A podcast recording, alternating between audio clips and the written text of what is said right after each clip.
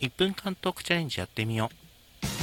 あの、いわゆる一言系 T シャツっていうのがあるじゃないですか。あの、無地に真ん中に一文字書かれてるやつですね。あの、有名なところで自分が知ってる中では、あの、アイドル、えー、アイドルマスターシンデレラガールズっていうコンテンツの、あの、双葉あんずちゃんっていうアイドルが着ている、働いたら負けとか書かれてたりするやつですね。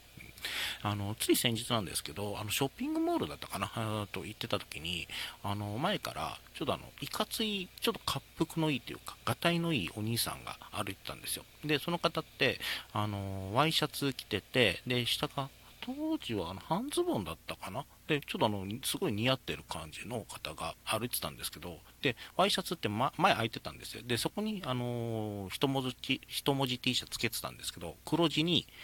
寄せたいって一文字書かれてたんですよね。あのセンス好きってなりました。ああいうね、その一言 T シャツとかもすぐあの着こなしている方になりたいと思った今日この頃でございました。